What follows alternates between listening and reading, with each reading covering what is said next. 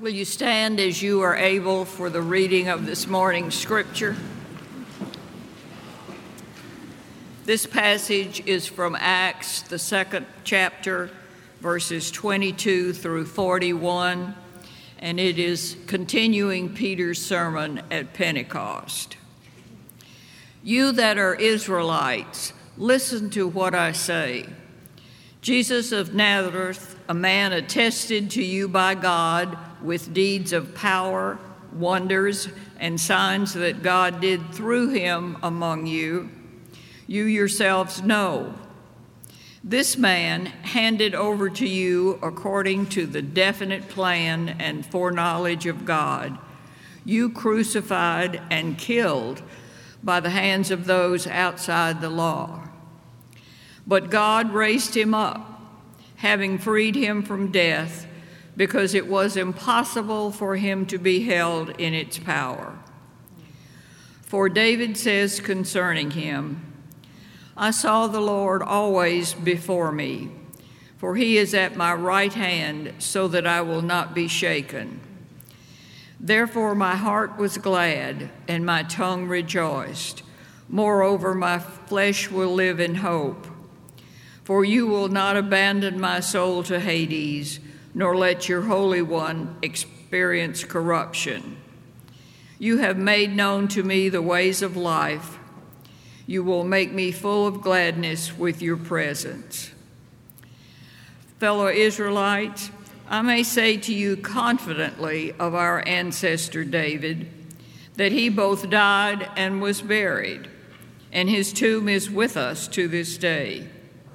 Since he was a prophet, he knew that God had sworn with an oath to him that he would put one of his descendants on his throne. Foreseeing this, David spoke of the resurrection of the Messiah, saying, He was not abandoned to Hades, nor did his flesh experience corruption. This Jesus God raised up, and of, all, and of that all of us are witnesses being therefore exalted at the right hand of God, and having received from the Father the promise of the Holy Spirit, he has poured out this you see and hear. For David did not ascend into heaven, but he himself says, The Lord said to my Lord, Sit at my right hand until I make your enemies your footstools. Therefore, let the entire house of Israel know with certainty that God has made him both Lord and Messiah, this Jesus whom you crucified.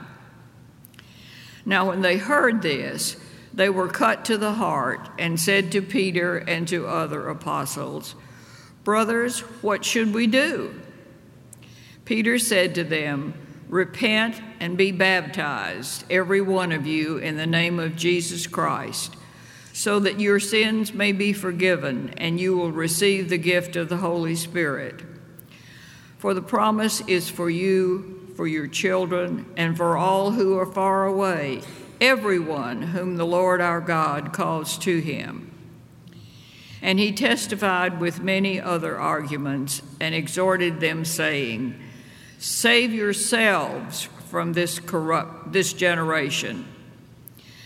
So those who welcomed his message were baptized, and that day about 3,000 persons were added. This is the word of God for the people of God. Thanks be to God.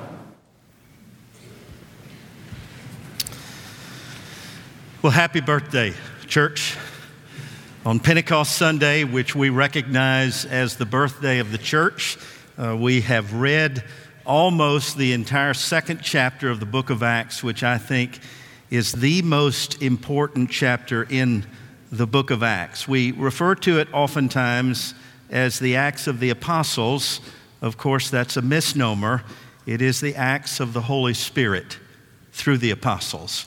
And we've experienced that today. Those of you who have been in your classes, who have had our international friends who've been with you to share their stories and their prayers, what a day it has been. It has been Pentecost at BUMC this whole weekend. Uh, the Congolese choir that will sing for us at the benediction uh, under the guidance of Isaac. They were with us last night and they've been here for all four services, and we're so grateful to you. I'm going to ask the pastors who are a part of this uh, community today if you will stand. I believe we have several pastors who are here.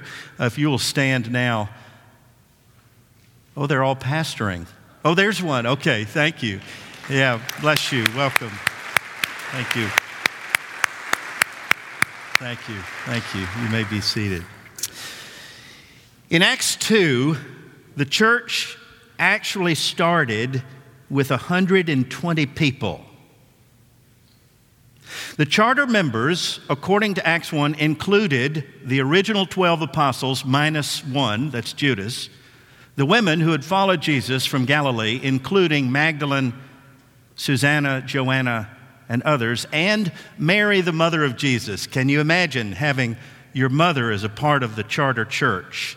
And his brothers, Jesus' brothers, who did not believe that their brother was the Messiah until the resurrection happened, and there was something about that that confirmed their suspicions. And so there are 120. Chapter 1, verse 14 of Acts says that all of these were constantly devoting themselves to prayer. And that's an important line. I think the prelude to Pentecost and the prelude to spiritual power is right there. It's in the prayer of the church. The church was not born of a clever sermon, the church was born of a prayer meeting. It's also true after the event of Pentecost. What did they do after the Spirit fell? Well, Acts 2:42 says that the fourfold discipline of the church was this, and they devoted themselves to the apostles' teaching, that's what we're doing, to the fellowship, koinonia, to the breaking of bread, that is, to the sacraments, and to the prayers of the church. It was the great reformer Martin Luther who said, To be a Christian without prayer is no more possible than to be alive without breathing. It is the secret sauce of the saints of God. Among Jesus' last words, the risen Lord's last words before the ascension, he said to his friends, Don't, don't leave Jerusalem, but wait for the promise of my Father. Now, I would much prefer that it say, Work for the promise of the Father, toil for the promise of the Father, and that's important. But that's not what he says. He says, wait for the promise. And when I read that, I think, oh no, anything but that, Lord. Uh, opportunity waits for no person. That's the way I was programmed. But there are some things that you cannot do in your own energy. You simply have to wait. It's interesting, the Hebrew word for wait is it, it is kavah, kavah, it's not an inert word. It doesn't mean don't do anything. It means literally to twist or to stretch. Kavah connotes the idea of the tension of enduring. It's like Isaiah 40 they that wait upon the Lord shall renew their strength. They shall mount up with wings like eagles. They shall run and not be weary. They shall walk and not faint. When I was in Atlanta, Sherry and I were in Atlanta for 12 years on the east side of Atlanta in Liberia. We had a Liberian fellowship there with about 50 members, and they had a pastor. And about once a month, I noticed that the pastor used to call together what he called a tarry. That's a T A R R Y. It means to abide. Whenever they had a decision to make, or whenever they had a, a task to tackle, or an illness that they were concerned about, they would call together a tarry, and the preacher wouldn't preach. There was no teaching, but they would gather together and be still and wait and pray. That's the prelude to power. In Acts 1, verse 8, Jesus promised, You will receive power when the Holy Spirit comes upon you, and you will be my witnesses in Jerusalem and in all Judea and Samaria and to the utter ends of the earth. That was the promise. And in Acts chapter 2, it actually happened. Like wind and fire, the Holy Spirit of God fell upon that tiny band.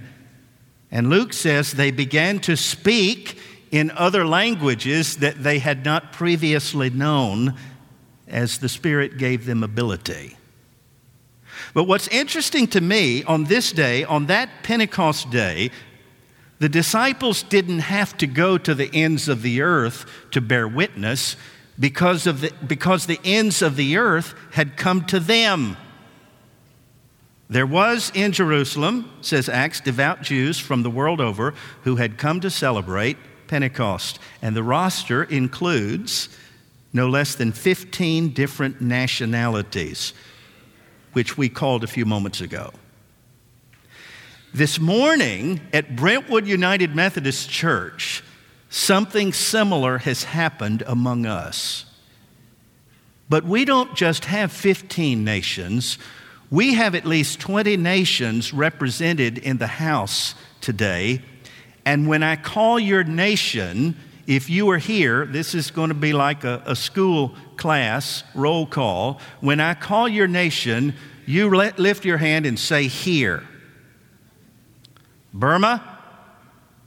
Burundi? The Congo? Yes. Eritrea? Ethiopia? India? Iraq? Kenya? Kurdistan? Laos? Mexico? Myanmar? Nigeria? The Philippines? Rwanda? Sri Lanka? Syria? Uganda? Oh, David Siebleme is not in the house. No? Venezuela? America? Yeah. The world is here. And more importantly, the Holy Spirit is here. And when the Spirit comes, the world gets smaller and the mission gets bigger. John Frame and I were coming back from Beirut, Lebanon, a couple of months ago, and the airlines we were flying has a new tagline for those who are international travelers, and I'll never forget it. It said simply this It's only foreign if it's unfamiliar. Oh, I like that. It's only foreign if it's unfamiliar. And so the Syrians that we met in Lebanon are no longer foreign because they're our friends. And when strangers become friends, the Holy Spirit is in the house. The world has come to Brentwood. And when that happens, the world gets smaller and the mission gets larger. But on this day, on that first Pentecost day, in spite of the diversity in the crowd, they all heard the gospel in their own tongue. They all heard the gospel in language they could understand, and that's a miracle of speech. Now, as a clergy person, I'm grateful, and I certainly want you to know that the first gift of the Holy Spirit at Pentecost is guess what? Preaching. It's preaching, it's communication, it's witness.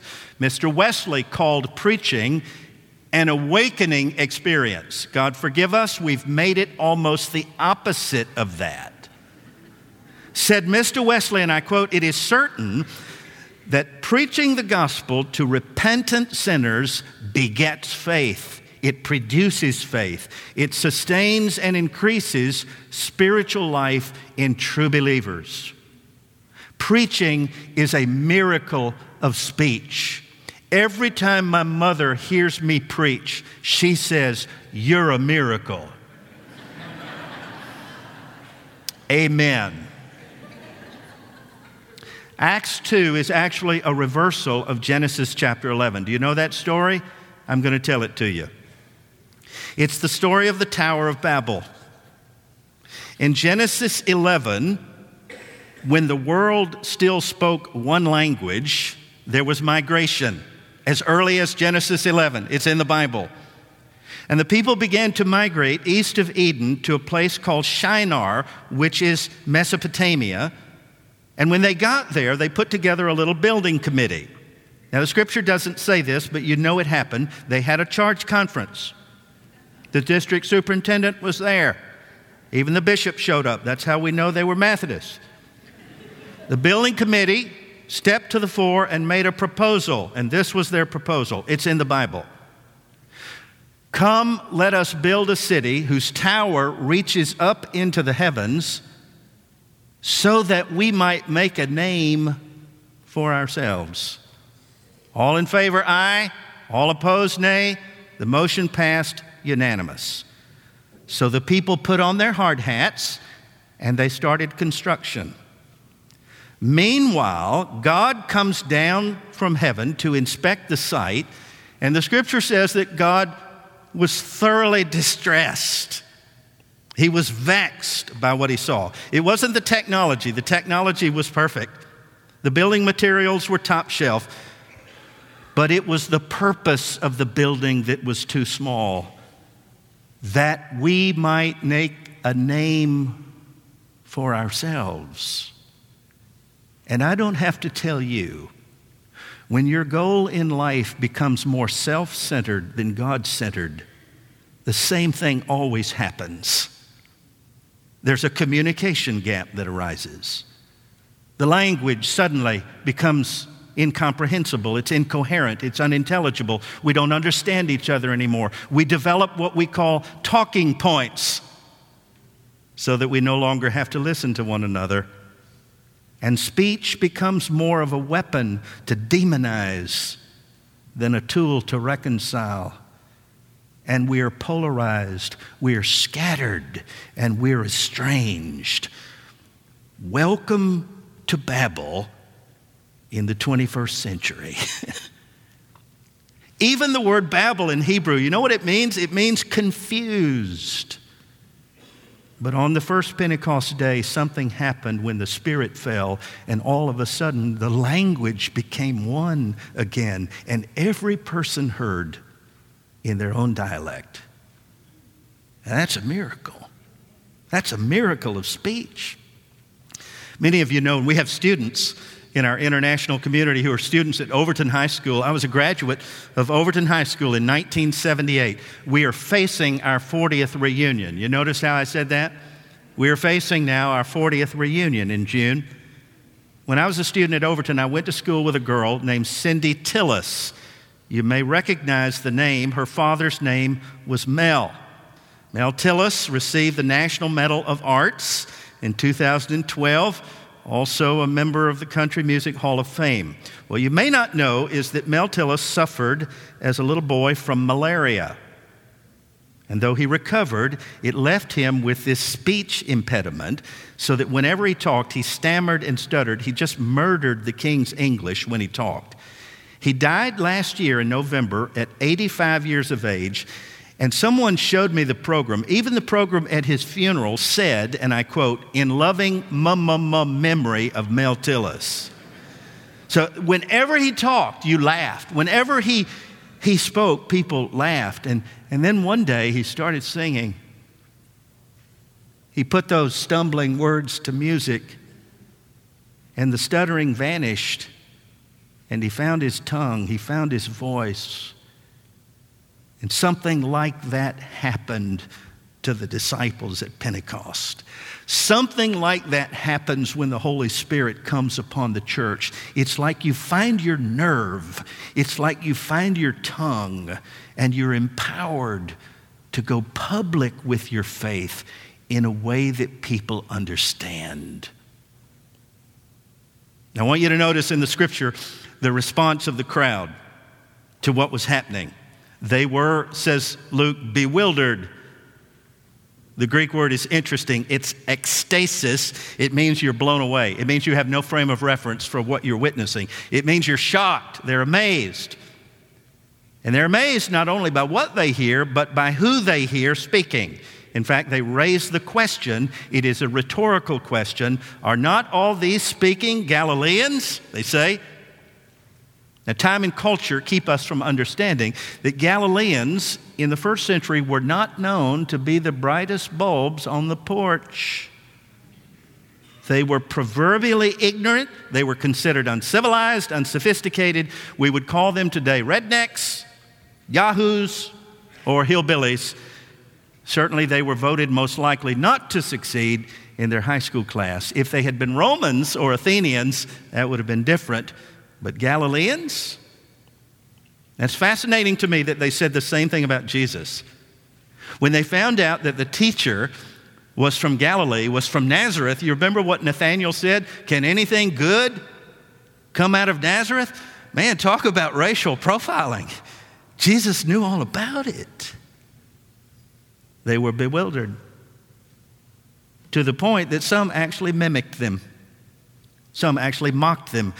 They are tipsy, they're drunk, they've been drinking little grandpa's cough medicine. And I love Peter's response. These fellows are not drunk, as you suppose, for it's only nine o'clock in the morning. Implication being, but if you'll come back this afternoon, happy hour starts at five, it's five o'clock somewhere. And then Peter, using the scripture, interprets what's happening. He places Pentecost, this spiritual explosion, in the context of prophecy. He says, This is what Joel talked about in 5th century BC when he said, in the days to come, I will pour out my spirit on all people, and your boys and girls are going to preach, and your youth group is going to see visions, and your old folks your Robert I. Moore class are going to dream dreams. And even on my servants, I'm going to pour out my spirit, and you'll see signs and wonders. And listen to this line and everyone who calls upon the name of the Lord will be saved. Peter, taking scripture, then begins to proclaim the gospel, and he points the crowd to Jesus. That's what the church does. The gospel is not about Jesus, the gospel is Jesus. It's God incarnate. Now, the most amazing th- thing to me about this passage is that it was Peter who preached the first gospel sermon. Boy, we didn't see that coming, did we? I mean, think about it. It was 50 days before that this fisherman couldn't even admit knowing Jesus in front of a servant girl at a campfire, and yet here he is proclaiming Jesus as Messiah and Lord in the same city where Jesus was nailed. What has gotten in to Peter? You already know. the Spirit of the living Christ has gotten into Peter. He has been with Jesus. And when faith gets personal, your witness goes viral. One of my favorite text scriptures is Acts 4:13. You remember that? I love this text. Peter and John were brought to the temple authorities, to the temple police because they had been in the temple and they healed a lame man, a man lame from birth in the name of Jesus, which was a no-no in the theology of the Sanhedrin. And so they bring them before the authorities, and here's what Acts 4:13 says. When they saw the courage of Peter and John, they realized that these guys are unschooled, ordinary Galileans, and they were amazed, ecstasis. And they took note that these men had been with Jesus. It's evident when you've been with Jesus, isn't it? And it's evident when we haven't been with Jesus. But when faith gets personal, the witness goes viral and people get it. And everyone who calls on the name of the Lord will be saved. Now, when you read the rest of the book of Acts, it confirms that. There's an Ethiopian eunuch. He would not have been allowed in the temple. Philip baptizes him that's everyone. There's a religious persecutor from Tarsus who went to Damascus to bring back Christians chained, and he had an experience. And he converted to Christ. That's everyone. There's a Roman centurion in Acts who has blood on his hands, and he convinces Simon Peter to baptize him. That's everyone. The gospel, through the Spirit of God, has gone global. Finally, the last thing is this I want you to notice briefly the response of some to Peter's preaching. Luke says they were cut to the heart. The Greek is diaprio. It means literally their hearts were sawn in two. They were so convicted by the love of Christ that it convicted them to the core. And they ran to Simon Peter and the others, and they said, What must we do? You know, it's interesting, not a one of them said, How should we feel? We put so much emphasis on feeling, but Luke puts it all on action. What are we supposed to do? And Peter tells them, Repent. Repent. That means do a U turn. The word is metanoia. That means if you're going this way, and you realize you're convicted by God that you need to turn around, you turn around. I'm glad to tell you, in this fellowship, in this church, U turns are not only allowed, they are required. Because Christianity has no message for those who do not realize that we are sinners. Repent and be baptized for the forgiveness of sins, and you will receive the gift of the Spirit and they did.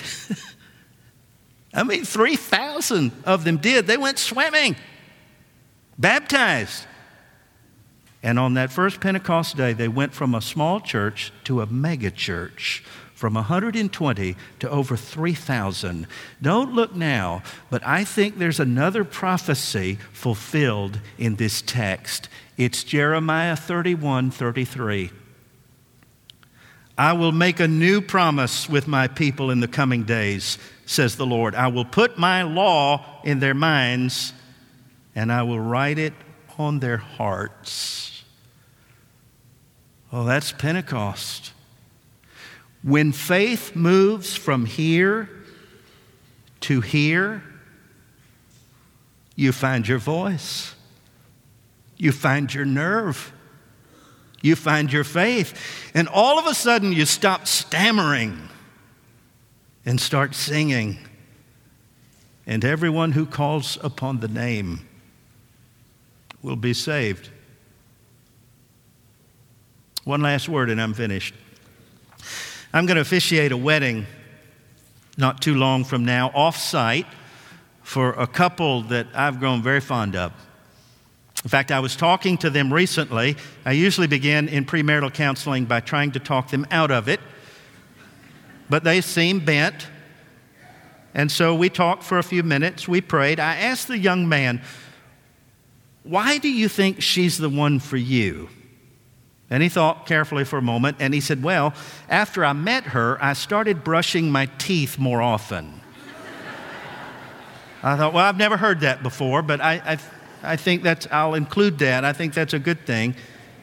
And then he said something else. He said, You know, after I'd known her for a little while, I quit hunting and fishing as much as I used to. And I noticed I comb my hair a lot more when she's near. And I put on a clean shirt.